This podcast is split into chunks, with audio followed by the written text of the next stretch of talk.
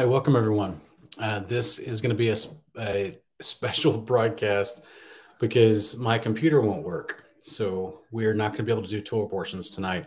Um, I had uh, traveled across the country for a funeral for a family member, and I brought my desktop computer with me, as long uh, along with all my files that I needed for um, for this broadcast.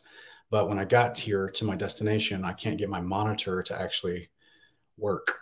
So um, that's where you know basically I'm just using my laptop right now, and I as of today I still couldn't get my monitor to actually help me access the regular computer. So um, so basically, I won't be able to do Torah portions tonight, but I didn't want to have to reschedule this. Um, I'm going to have to reschedule this, but I, I, just wanted to make use of everyone that's already here, as far as you know, didn't want to disappoint everyone again, you know, with with having to reschedule this broadcast.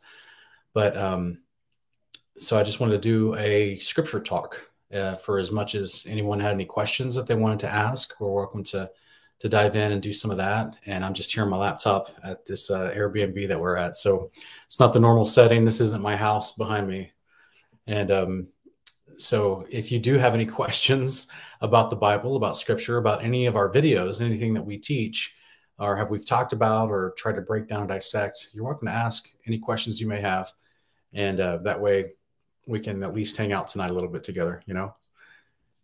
So I apologize, won't be able to, to do the normal Torah portion tonight. But if you have any questions, um, I want to say a big thank you to all the moderators that are here in the chat tonight. And uh, just put your, your questions in all capitalization. That way the moderators and myself can easily see them. And then you can, you know, get your question asked. Um, so thank you guys for being here. It looks like we got a lot of familiar names in the chat tonight. Andy Carter's back. Navi Sky, taking back Eden Fe, Elizabeth Borenson, son of Sanctified, G.R. Cleve, Rachel Sung. Welcome, everyone. Hannibal's back. Chase is here. Carrie M. Elizabeth Borenson. Uh, already, I said your name, Elizabeth. Crispy Chips, James Henry. Welcome. Miss Marsh is here tonight. Mo Garner, Jason Kinney, Carrie M. Aliko. Welcome, everybody. Welcome. It's uh, it's just uh, basically taking, you know, trying to travel and trying to continue doing live broadcasts is, is why you don't see a lot of people do that because it's just difficult, um, especially with what I do as far as, you know, actually having a backdrop with a green screen, having multiple lights, uh, having my desktop set up so I can have multiple screens to access scriptures and, and, you know, uh, try to make it as um, presentable as possible as far as your experience, you know, and, and what you see, and so you're not distracted by, you know, what, what who's random what random bed is this at this Airbnb I'm standing in the background, you know, just little stuff like that can distract people. So that's why I tried to bring everything with me so we could accomplish this uh, while we're on this trip, but it just didn't. It's not working out. So we're gonna have to just kind of improvise.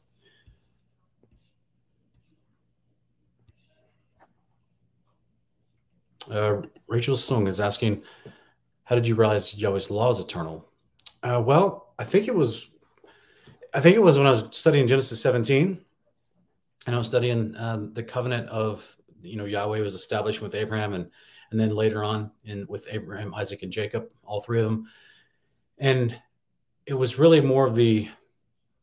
Um, he was saying, you know, you and your descendants will be able to to inherit and live in this land forever, and I was like, Okay, that's interesting. And then, of course, Genesis 26 5, Yah- Abraham is commended for doing the judgments, precepts, ordinances, statutes, commandments of Yahweh. And I thought, all right.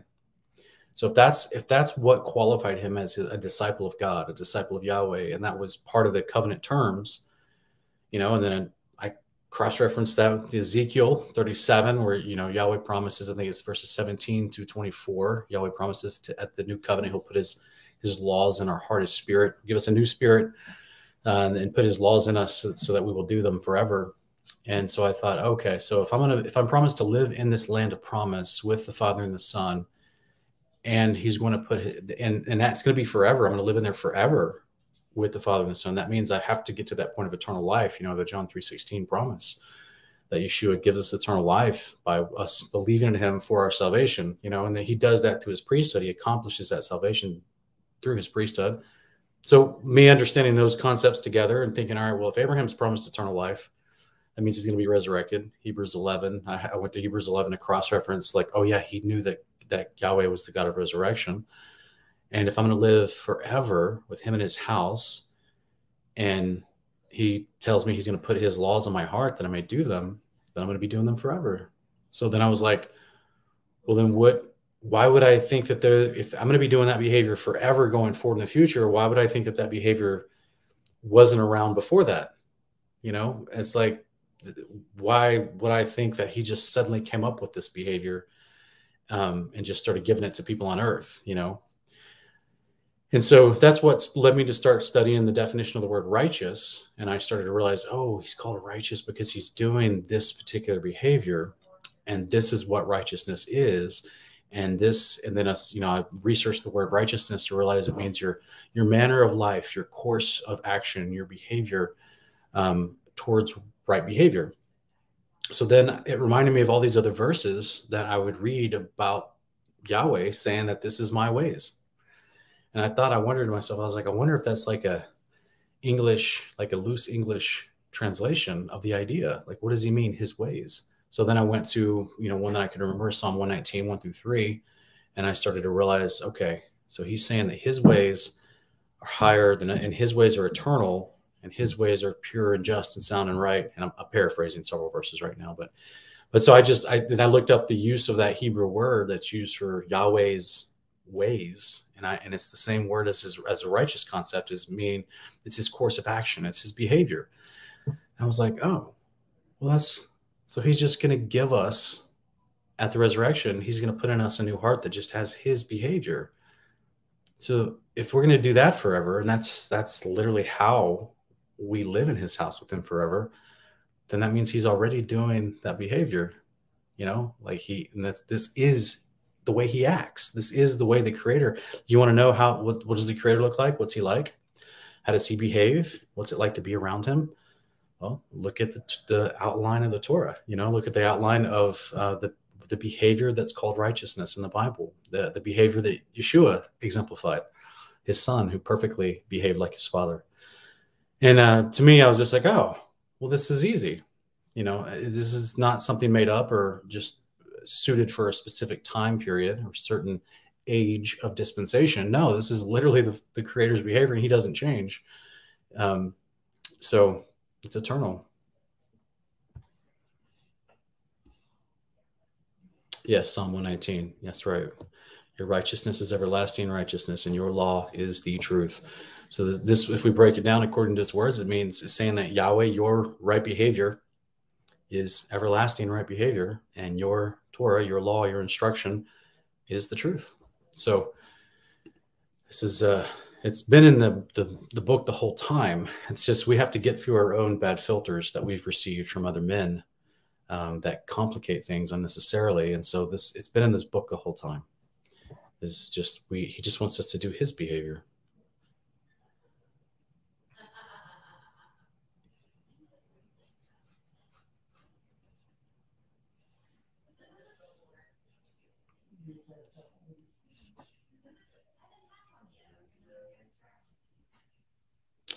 Um, taking back Eden, if he's asking if I got your email, brother or sister, I'll have to check. Um, I don't remember. I apologize, guys. Once again, announcement. You know, I get more emails and messages than I can keep up with, so I do sincerely apologize if you've tried to message me and I haven't been able to respond in, in your expectation of how quick you'd like me to respond. Um, I it just, especially when I'm traveling, and we didn't fly. We actually traveled, so we were driving for two days um, and that on top of my regular schedule is just uh, I don't have time to get to everybody's question. I try every day to answer messages, emails, and people are tagging me in social medias, you know, asking me questions or trying to enter, you know, get me to interact in a post. Um, that's in addition to what I'm doing, you know, with other things outside of this. So I apologize. I will try to look for your email and, and see if I can give you a response if it's um, if, if I'm available. Hopefully, sometimes you know, and I haven't, I don't know, I haven't seen the email, I guess, so I don't know what what it's asking, but sometimes people email me like entire novels. You know, they they email me like 20 different questions that are just peppered inside of a novel of description and their thoughts and how they tested things in the past and how they found us. And, and uh, we're all extremely grateful. We're all flattered. We thank you so much for the time it took you to write it, but I don't always have time to, to address every single little point because sometimes it would require breaking down how you came to that conclusion, which is its own mini novel and then bringing in the right answer. So like it just this is why I do the live Q and A's. This is why I offer these on almost the end of every video. I try to offer a, a live Q and A, and then sometimes do an entire video of Q and A so that you can come and ask me live and in real time. You don't have to wait for me to find find your email and then try to uh, try to address it at length. I'll, i try to answer them in real time. So this is why I started doing this about a year ago, um, as much as I can to offer live Q and A's because I don't know how to solve the problem, honestly. I don't know how to address everybody that's uh, writing me letters and asking me questions, and people get their feelings hurt. And I'm just, you know, I I can't solve that problem. I'm just one person. There, I don't have a team of people that are in our ministry that are helping address email inquiries or letters. We don't have standardized responses that we send out to people. We don't. It's just me. Like you know, Lindsay tries to help me occasionally when she can, um, but ultimately, there's some questions she doesn't know the answer to. So um, you know, I'll have to, uh, it would be directed towards me, you know, so therefore I, I try to do my best guys, but I thank you for your patience if I haven't gotten back to one of your messages or emails.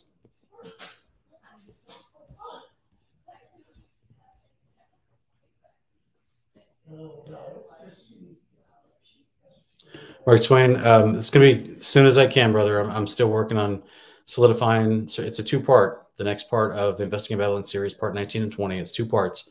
So I'm going to be working on that. Um, I have been working on that, but I'm compiling a lot of different concepts and things so that it can be, it's going to be in like a power pack five hours. So it's not a normal presentation. Um, and I just don't know, I don't know the exact date yet, but it's going to be, it's going to be in December for sure.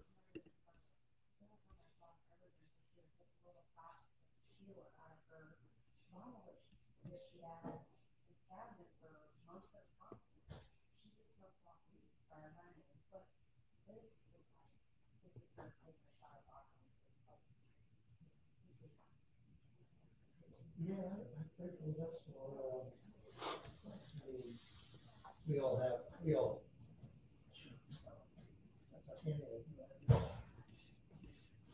All right, guys, I'm trying to check out some extra questions here. If you have a question, please put it in all capitalization.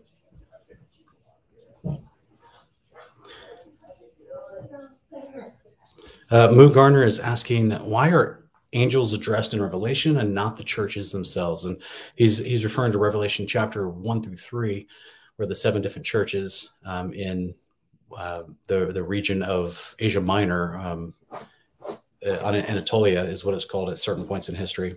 Um, but it's that's where those seven different churches are, and that's where the angels addressing. Now, why using the term angel as opposed to um, the specifically like uh, the church themselves? Well, because a church would have over it a leader, a deacon, a pastor, an elder, someone in authority over that. And oftentimes, this word angelos or agelos, which is the Greek version for the translated English word angel, doesn't always refer to celestial beings. So it can refer to the leader of a certain place who is the messenger of that region or whatever. And there's multiple times in the book of Matthew or no, I'm sorry, I think it's the book of John that um, uh, a man is referred to as an angel. So this is it, this concept that you're asking about is debated among scholars. Um, I personally would lean towards it speaking to the leaders of those churches, that, who would be the messenger to take this message to that church, whether it's a blessing or a reprimand.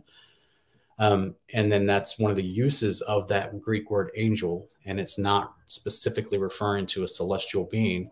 Um, but people debate, you know, and they would think, well, isn't sometimes they would think, well, maybe there's an angel over that church. It's very possible too. But then that angel would then have to go communicate that message. But the angels themselves, you know, aren't being reprimanded for bad behavior. It's the church. So this is where I would lean towards my understanding of it, which would be it's speaking to whatever leader of that church. And that's why John, who would be the apostle over the leaders of those churches, would be the one to deliver the message from God through Yeshua, through the angel that gives the vision of John to John in Revelation, who then could go to those churches and communicate that. There's a hierarchy involved, and so that's why I lean on my understanding like I do, as far as it referring to men leaders and not angel leaders. yeah, yeah, uh, G.R. Cleve. If when we do that, uh, the long, the long episode, nineteen and twenty of Investigating Babylon, I'll definitely have to take a break myself in between. We'll do like some sort of intermission, you know, in between uh because it's basically going to be two separate broadcasts. I'll just be doing it back to back. So, yeah.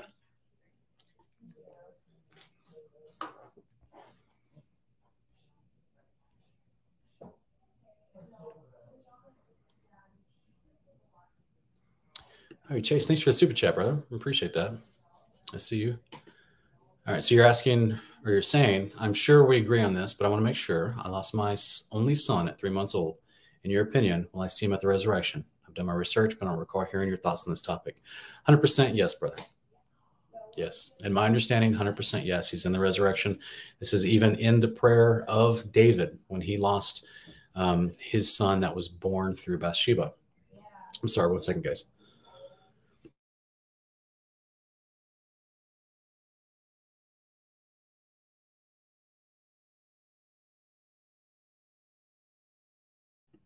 Sorry, I had a, had a coughing fit. Yes. So this is going to be with um, David's praying and he's mourning for, but he knows the judgment that came upon some of the uh, extenuating circumstances of his affair with Bathsheba. She um, she ended up giving birth to, I believe, it was stillborn baby. The baby died. He was praying that she wouldn't die. Um, the baby did die, and he stops mourning once the baby's dead and gets up to eat. And the people come to him and they're asking, you know, why, why, why, why are you not mourning? He's like, well, I know that I'll see them again.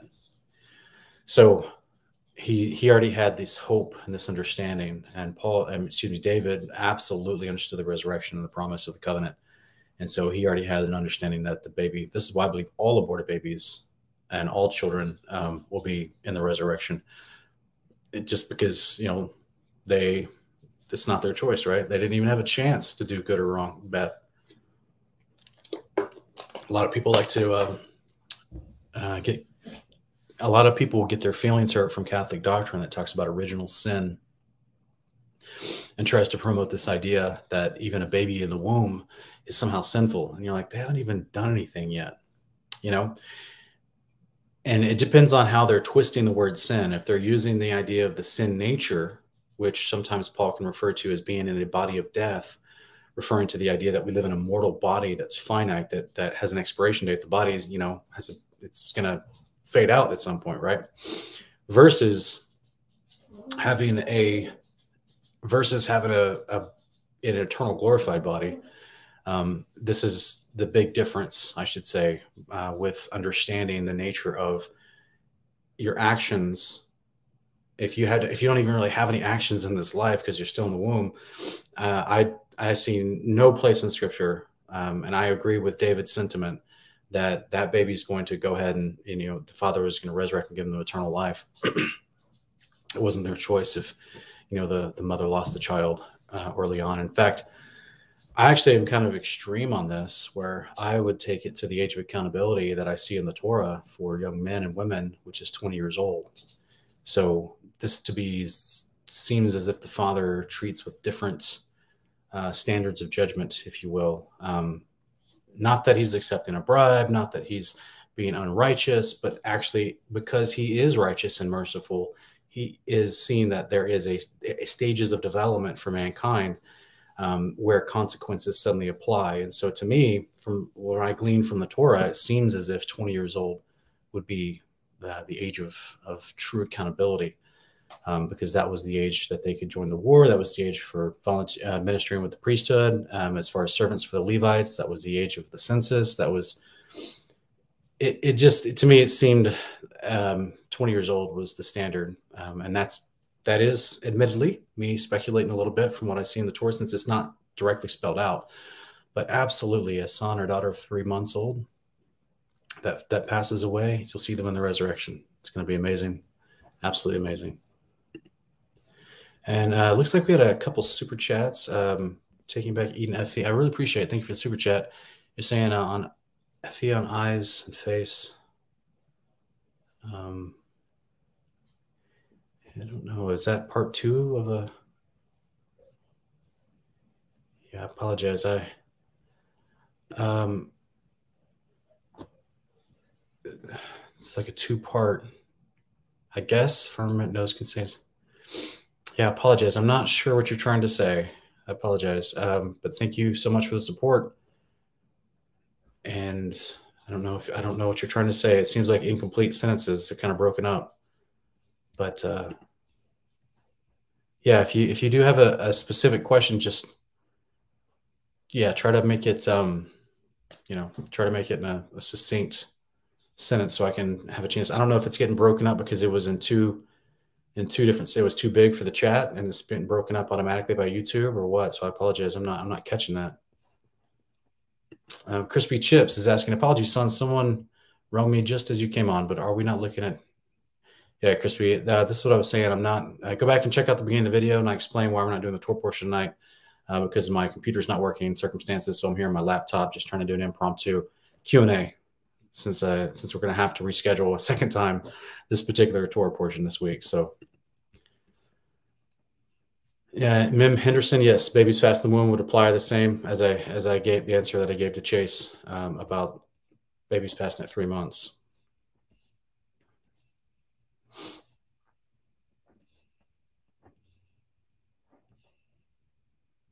Yeah, just remember, just remember, family. Uh, it's not God's will that any should perish, but that all should be saved.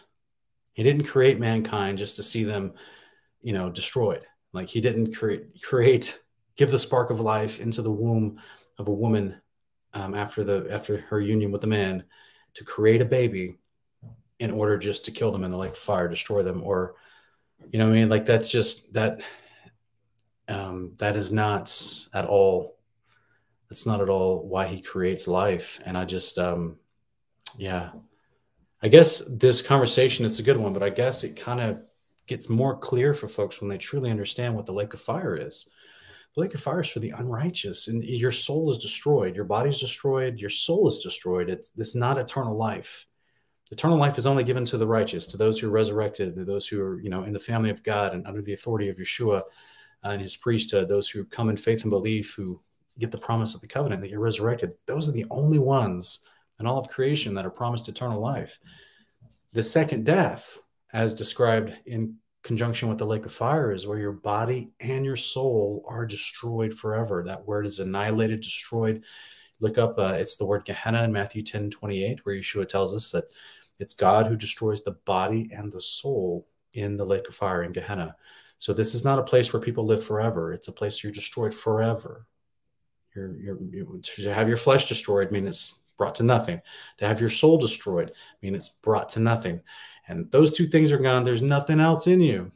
There's nothing else to keep staying alive. And this is why it's not a place of eternal life, it's a place of the second death, the finality. You're taken out of existence.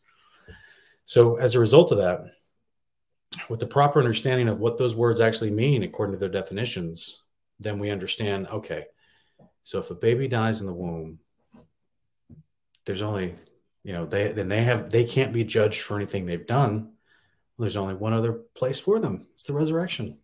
And David knew this. That's why he he understands this and communicates this when asked about the the baby that that died that was born through uh, Bathsheba.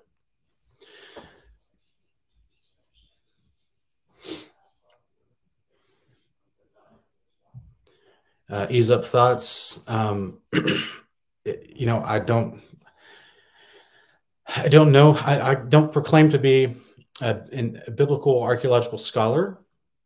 So I'm not sure what I would debate this particular Dr. Josh Bowen about specifically, as far as I know you, you're saying evidence of Exodus. I get it, but I, I, honestly, I mean, I have to get familiar with his work and see what he's even saying. I don't know your contention with his work and what he's saying. Um, but there are a lot of good biblical scholars out there that may be more well qualified than I am to do a debate like that.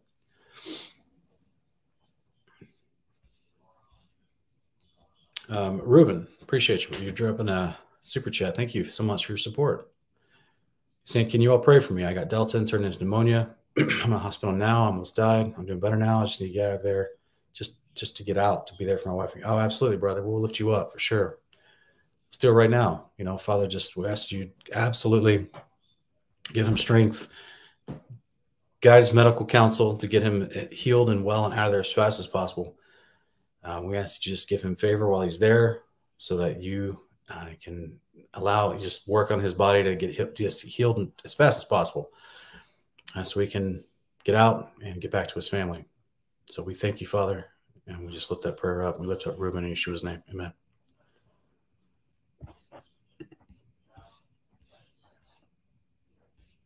Yeah, brother. We'll be lifting you up for sure.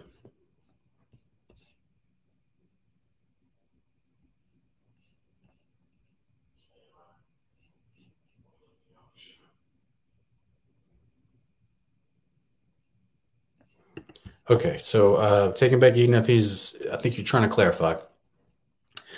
You're asking if I see the similarities between arguably our most precious sensor, eye, and a flat Earth model.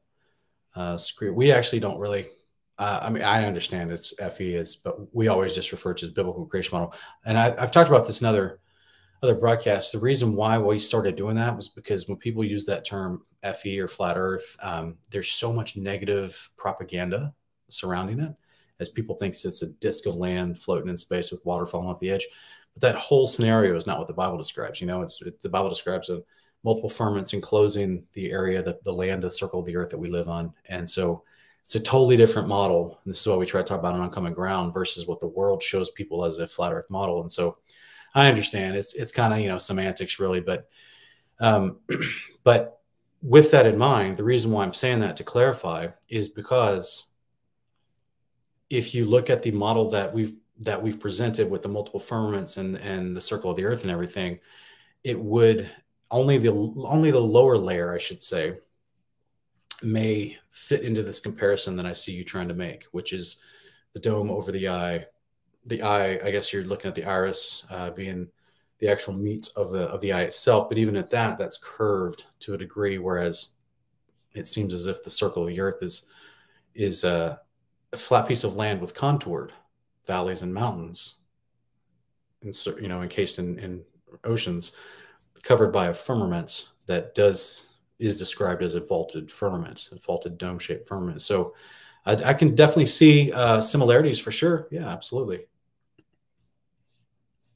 And it would it would make sense, you know, because the father, um, the father is you know consistent with a lot of his designs, you know.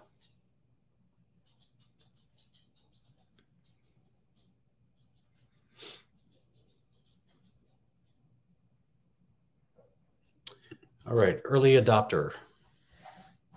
Can you comment on the common messianic teaching of the Aleph Tav and the Torah being Yeshua? Yeah. Um, how do I say this?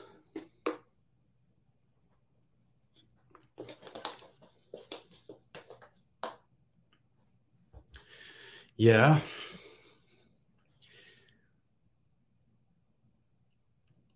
How do I say this? I know this is a popular topic for Sefer enthusiasts. Um, and we love Dr. Pigeon. We just try to draw people's attention to the fact of the history of our scriptures, of how from approximately the second century AD to the ninth century AD, the Pharisees had the scriptures, their collection of scrolls of scriptures, in their possession to create the, the, the best translation that they wanted. This is why we've shown in different videos where we have statements from certain second century believers like Justin Martyr and Irenaeus, the, the Bishop of Lyons, who were trying to address the problem that they saw with those Pharisees in that era tinkering with the scriptures to hide Yeshua. And literally by chopping out certain places in the prophets, I've actually done an entire video on this on my channel. Go to my Milk and Meat playlist, and that, there's uh, in that playlist is is a a video titled uh, "Proving the Pharisees um, Tried to Hide Yeshua in Scripture" or something, something to that effect. I can't remember the title of the name right now, but um, and I review the differences between the Masoretic and the Septuagint text, which came approximately a thousand years before the Masoretic text was finally edited and finished. And the, the Masoretic text from the 8th and 9th century AD is where most modern English translations derive their translation. So, therefore, when we look in the quote unquote Hebrew, we're not looking technically in the Paleo Hebrew from the 5th century BC. You're looking at an edited Hebrew version from 1400 years later by uh, the rabbinic Pharisees, the Masoretes. So, did they put the Aleph Tav everywhere in there for some reasoning within the Hebrew language? I'm, I do not claim to be a Hebrew scholar. Was it always in there?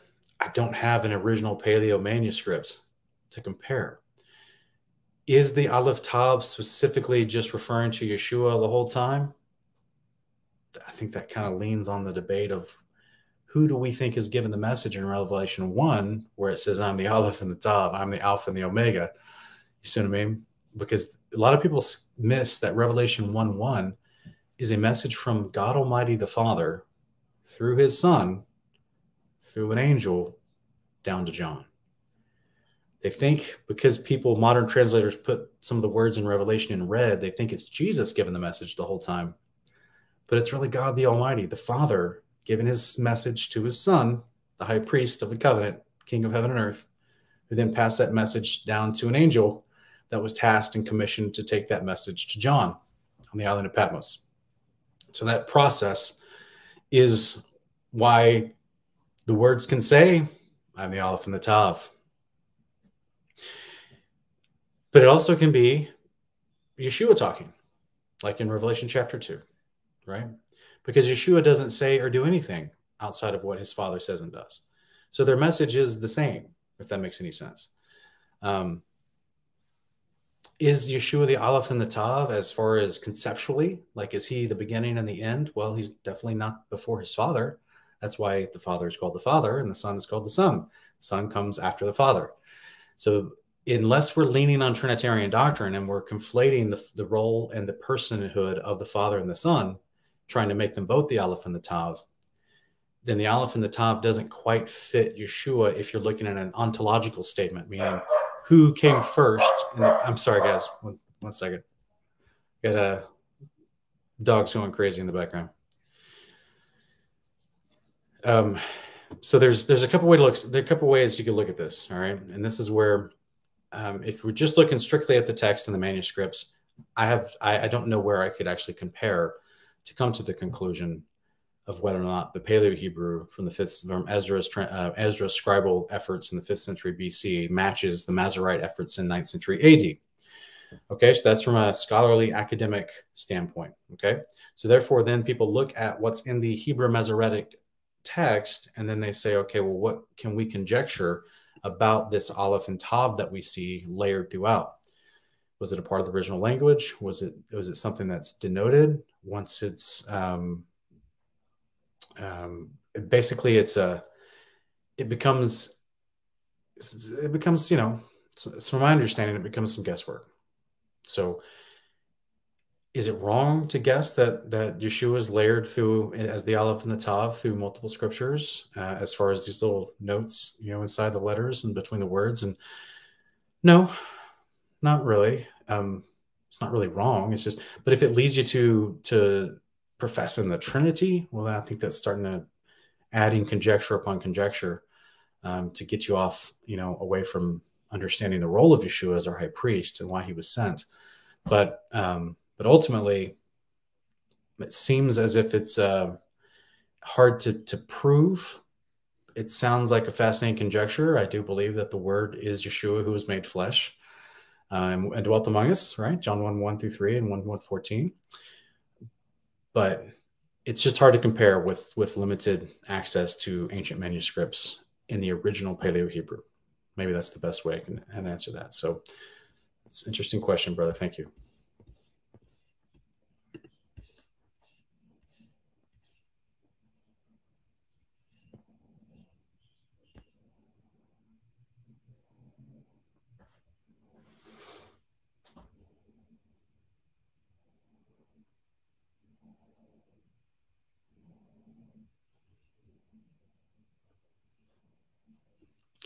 Um, Hannibal, I'd have to do some further study on. I Second Baruch is not my strongest book as far as having every chapter memorized, so I have to do a, a bit stronger study to give you a proper answer on this. So I apologize, I won't be able to answer that tonight.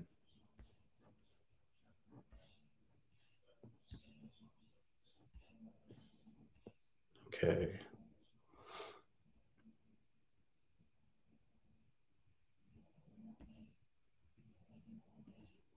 Think I missed a few questions up here earlier.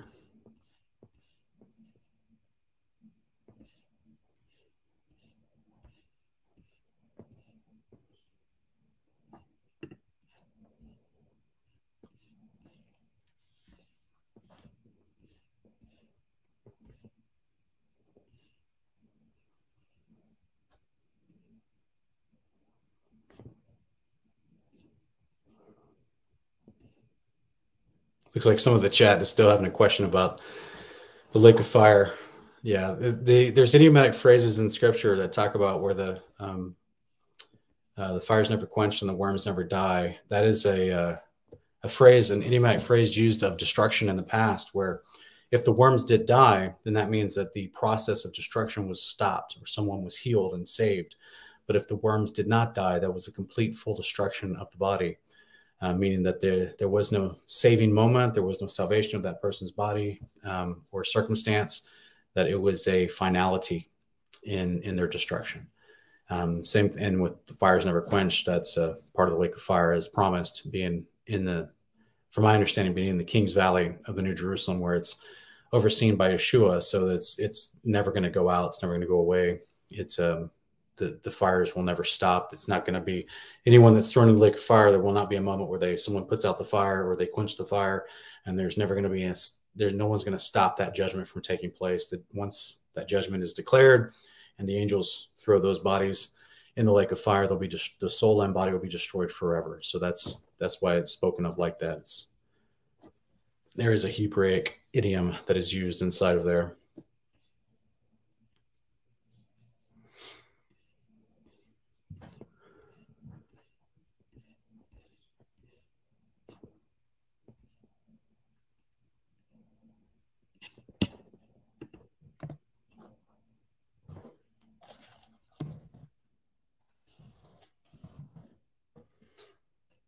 Okay. One second, guys.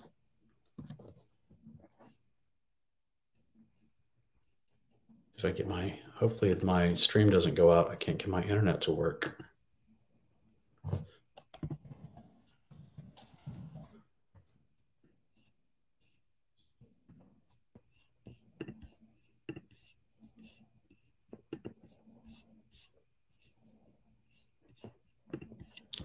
Okay. Let me see here. It looks like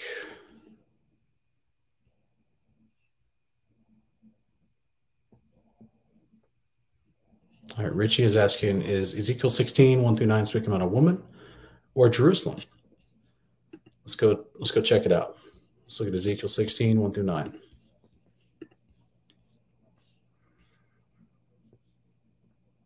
Okay.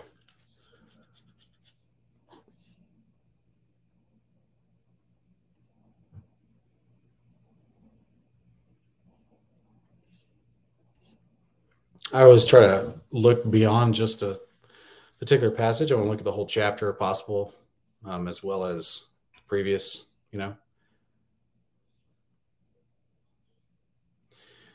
All right, but it looks like in the first verse that we have a this prophet Ezekiel is doing a similar thing to what Yeshua did as a prophet and speaking to a rebellious generation, specifically the leadership being within the, the city of Jerusalem as the capital of Israel. Where in verse 1 of Ezekiel 16, he says, Again, the word of the Lord came to me, saying, Son of man, comfort Jerusalem with her abominations and tell her that this is what the Lord God says to her.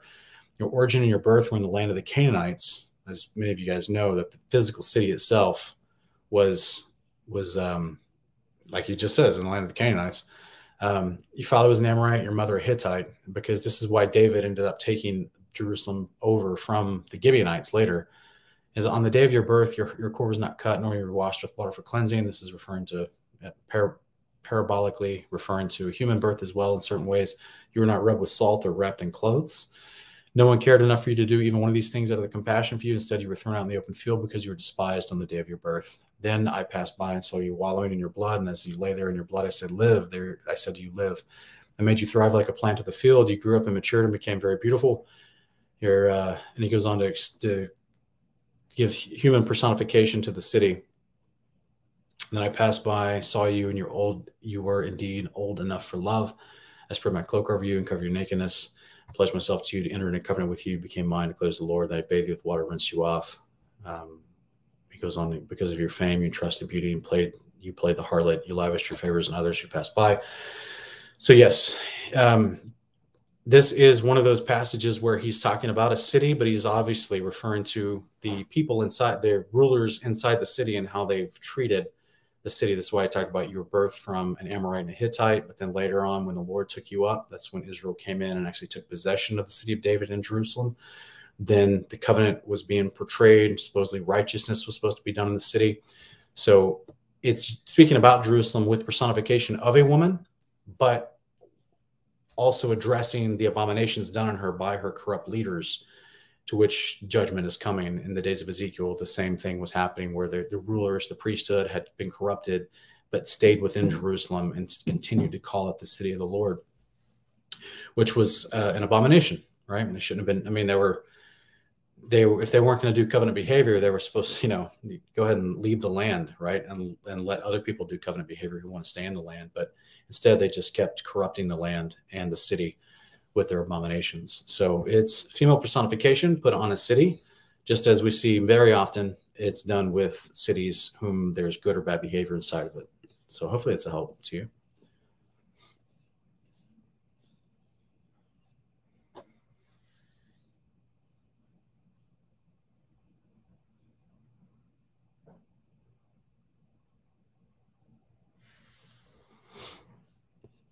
Yeah, um, Ease Up Thoughts. Yeah, if you like Talking New Jerusalem, stick around. We, we talk about it all the time on this channel. In fact, we just began a new series called Kingdom Come that's going to be diving into all of the descriptions of the kingdom.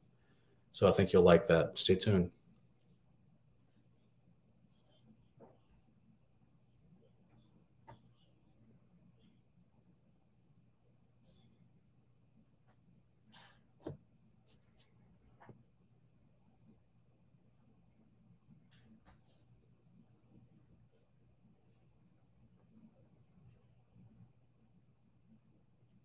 All right, Jason Kinney asking about, man, that was like three years ago, brother. Um, Jeremiah 22 asking about a debate that I hosted for um, a guy and Matthew Jansen together. And they were talking about the validity and lineage of Yeshua. One of them was an anti missionary um, who, who was trying to sway people away from Yeshua. So, very often, we're going to go to this verse and look at it, but many, many times their arguments are pulled out of context, right? They're not taking the definitions of the words, they're not looking at the surrounding context, and so they're coming to assumptions based off of cherry plucked verses or ideas. So let's just go take a quick look here in Jeremiah 22, and we're going down to 28 through 30.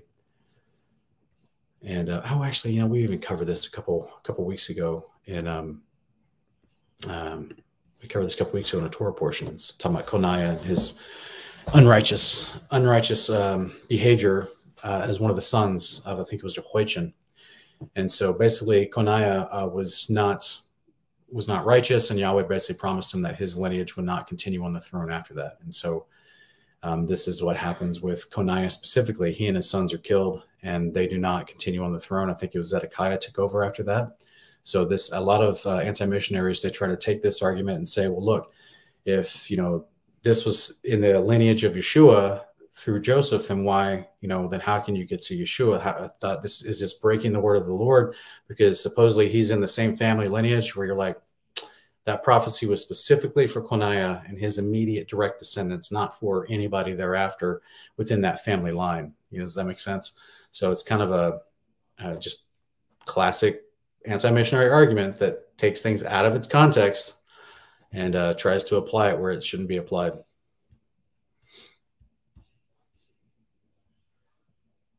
Hopefully it's a decent answer for it, brother. I'll take just a couple more questions tonight, guys, and I'm going to jump off. And uh, let me see here. All right. Costel Nicotian is asking, Shalom, brother, does the son know the hour of his second coming and his first coming? He said only the father knows. Any thoughts? Thank you. Um, I personally don't. I, I don't think the son or the angels know, just like the angels were already in heaven when Yeshua was on the ground making that statement. So just because Yeshua goes to heaven now, it's not like I don't think he's going to get that information either. I think that personally, I think it's just something that the father's keeping close to the vest, right? He's just something he only wants him to know. He's because he's surprising the enemy with it. Um, and uh, I just, you know, I don't know how communication works in heaven, but I do know Job one and two tells us that Azazel, Satan, can go to the Father and present himself with the other angels before the Father. So I don't I don't know if it's simply a, a, as as a matter of the Father if he told all the angels in heaven the exact time and date if he could trust them to come down and, and to keep that a secret, right? Because we already saw rebellious angels in the past kind of um, fail their mission to come down and, and do righteous judgment amongst mankind, right? This we see this in the days of Enoch with the rebellious angels. Um, and I, so all I'm saying is I don't know how communication happens in the heavens, but I'm going to go ahead and take the son's word that that's a lasting standard until the actual day of the Lord happens. That only the Father knows the day and the hour of the uh, when He's going to blow that seventh trumpet and send His Son to the earth to rout the wicked out of the earth and create peace on the earth. Hopefully, that's a decent answer for you, brother.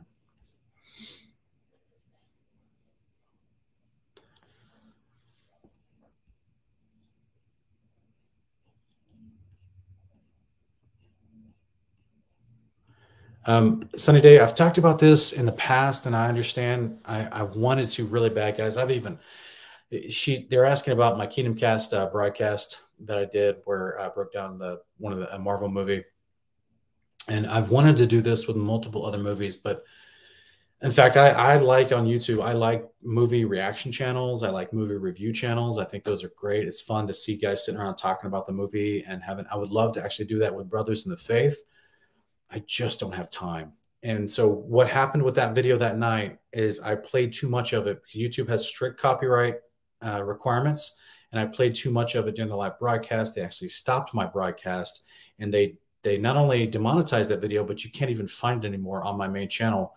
Um, they turned it off, so to speak. Right? They they made it um, unwatchable to anybody else because I played too much copyrighted content from Marvel Studios uh, to show and to expound upon and to talk. And that's why when you watch movie review channels, you only see like two to three snippets and and they're going through the whole movie doing their movie review and it can it can be an hour worth of a movie review but the time it takes them to do that i don't have that kind of time the time it takes them to all the editing involved behind the scenes to go in and snip out two or three seconds specifically for your commentary and what you need to do I just don't have that, guys. If if you not if you're not making YouTube videos, you don't you're not aware of the work that goes into certain types of productions for certain types of videos.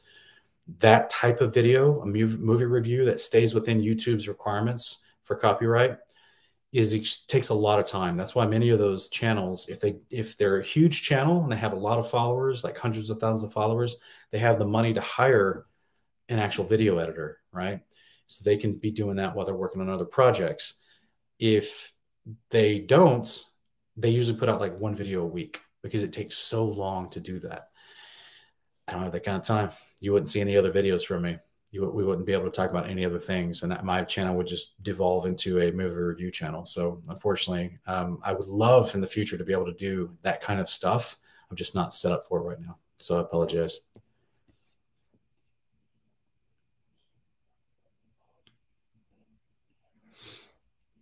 Prodigal Son um, asking about release date for Josh represent. No, we don't because uh, there's a lot of other factors going into it. We're working with. Uh, uh, there's been some transition with um, our brother Ken's schedule, with his work schedule, and what, how, when, and how he can do videos. And so, you know, as you guys know, we do that that show together. And so, this is every time you see me on film with someone else, guys. There's hours and hours of coordination behind the scenes for us to be able to know what we're going to talk about. Um, like uh, me prep everything to make it as simple as possible for ever for someone else to come on and talk. And if And if that's just if it's a guest that is is like sometimes you see on the Torah portions, you see a guest come on, but other times when I'm doing joint videos with other people, it's it, there's just a lot of prep in the behind the scenes for both people's schedules. For them, sometimes we do uh, meetings beforehand to talk about what like we just don't get on here and spitball, guys. Rarely do rarely do I have people, and if and when you see the the Torah portions where you see a different guest come on, that I've already sent them all my notes and all my talking points, so they're not getting on and just shooting from the hip either. We, I, am trying to be um, as responsible as I can with this channel and with what you guys see and hear me say, and what what is presented on this channel, so that you guys can take something away from it to show friends and family. So as a result of that, there's a lot of prep that goes into a lot of these shows, and um, and so yeah, that's unfortunately with Ken's schedule, some things have been changing up, and we just haven't had time to prepare for that particular thing. And I think we'd actually announced and talked about we're going to make it uh, the season opener for season four um, because we just haven't had time. It's such a huge book. We haven't had time to give it justice like we want to. Um, yes, ease up thoughts. Yeah, just keep you know stay tuned for future episodes of Honor of Kings. We're going to be talking about we're going to be reviewing a whole bunch more books. We just have to get to them. So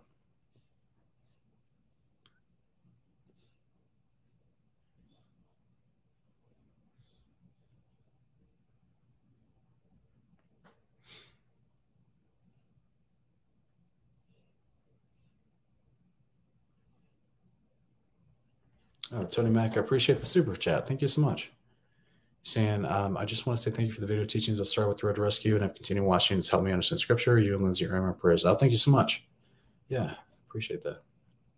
Yeah, in fact, if you like the Road to Rescue, our new series, Kingdom Come, I almost named it the Road to Rescue Continued or the Road to Rescue 2 or whatever, um, because that basically is an extenuation of the Road to Rescue. So the Road to Rescue is, um, I'm going to be using elements that we talked about in the Road to Rescue within new episodes of Kingdom Come and and expound further upon it. So, yeah.